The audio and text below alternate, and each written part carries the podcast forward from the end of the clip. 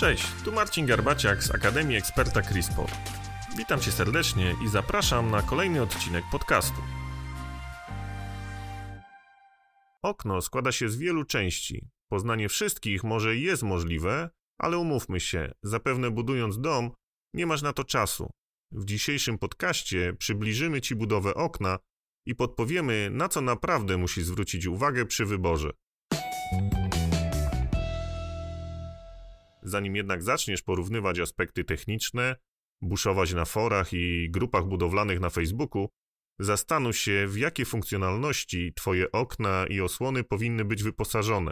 Powrzucam Ci trochę kamieni do butów, czyli pytań, na które powinieneś znać odpowiedź.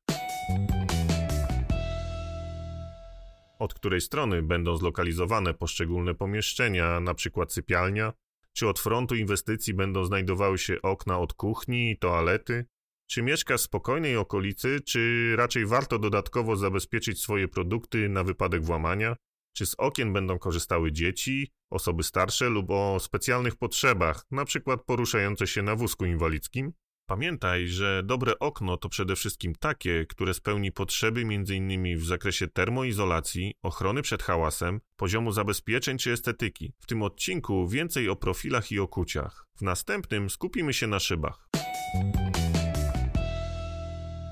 Zaczniemy od profili z PVC inaczej nazywanych kształtownikami. Profile główne tworzą ramy ościeżnicy, skrzydła i słupka okna. W budowie okien występują też profile dodatkowe, takie jak listwa przyszybowa i podparapetowa. Oceniając parametry oferowanych nam okien, zaczynajmy od sprawdzenia cech profili głównych. Na co zwrócić uwagę przy ich wyborze? Głębokość.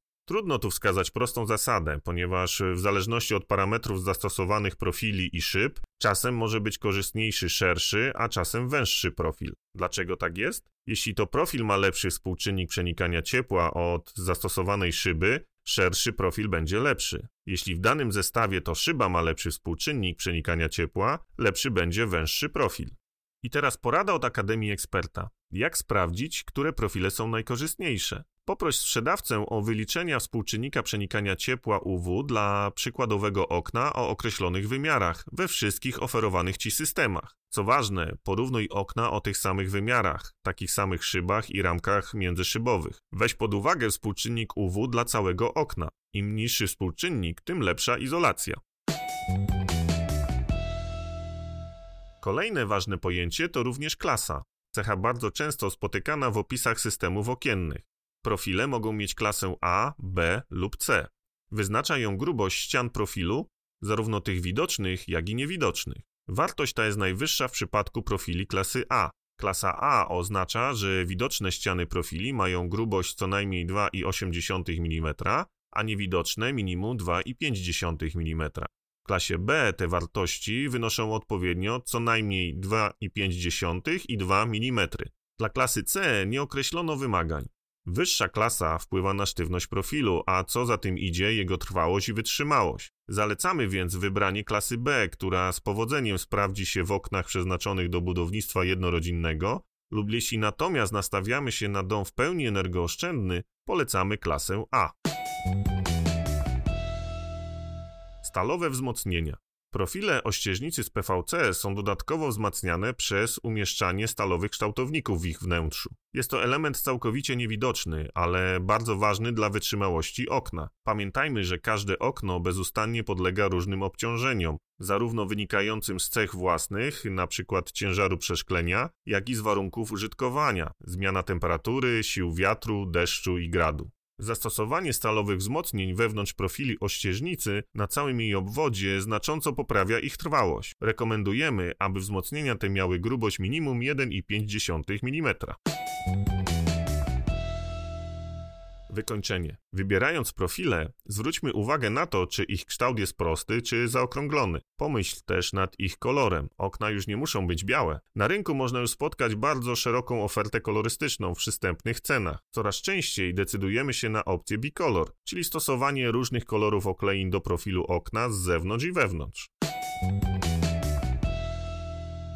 Mamy za sobą pokrótce omówione profile, więc czas na kolejną ważną część okna, czyli okucia. Montowane na ramię skrzydła i ościeżnicy odpowiadają za codzienne funkcjonowanie i pracę okna, w tym sposób otwierania i wentylacji. Odpowiednio dobrane okucia mogą też wzmocnić odporność okna na włamanie, a także znacznie podnieść bezpieczeństwo i wygodę użytkowników, w tym szczególnie dzieci i osób starszych. Elementy okucia są montowane na całych obwodach ram skrzydła i ościeżnicy, stąd nazwa okucia obwiedniowego. Jak dobrze wybrać okucia okienne? Zwróć uwagę na trzy kwestie. Po pierwsze, wybierz okucia pochodzące od uznanego i doświadczonego producenta. Po drugie, znajdź zaufanego producenta okien, który zagwarantuje odpowiedni dobór okucia i prawidłowe rozmieszczenie jego elementów. I po trzecie, przemyśl, jakie funkcje powinny mieć Twoje okna. Możliwości jest bardzo wiele. Warto dopilnować, żeby okucie miało wszystkie opcje, których potrzebujesz, a jednocześnie nie przepłacić za takie, z których nie będziesz korzystać. Mam nadzieję, że dzisiejszy odcinek trochę przybliżył Ci budowę okna. W kolejnym materiale opowiem Ci, co potrafi szyba w XXI wieku. Zapraszam.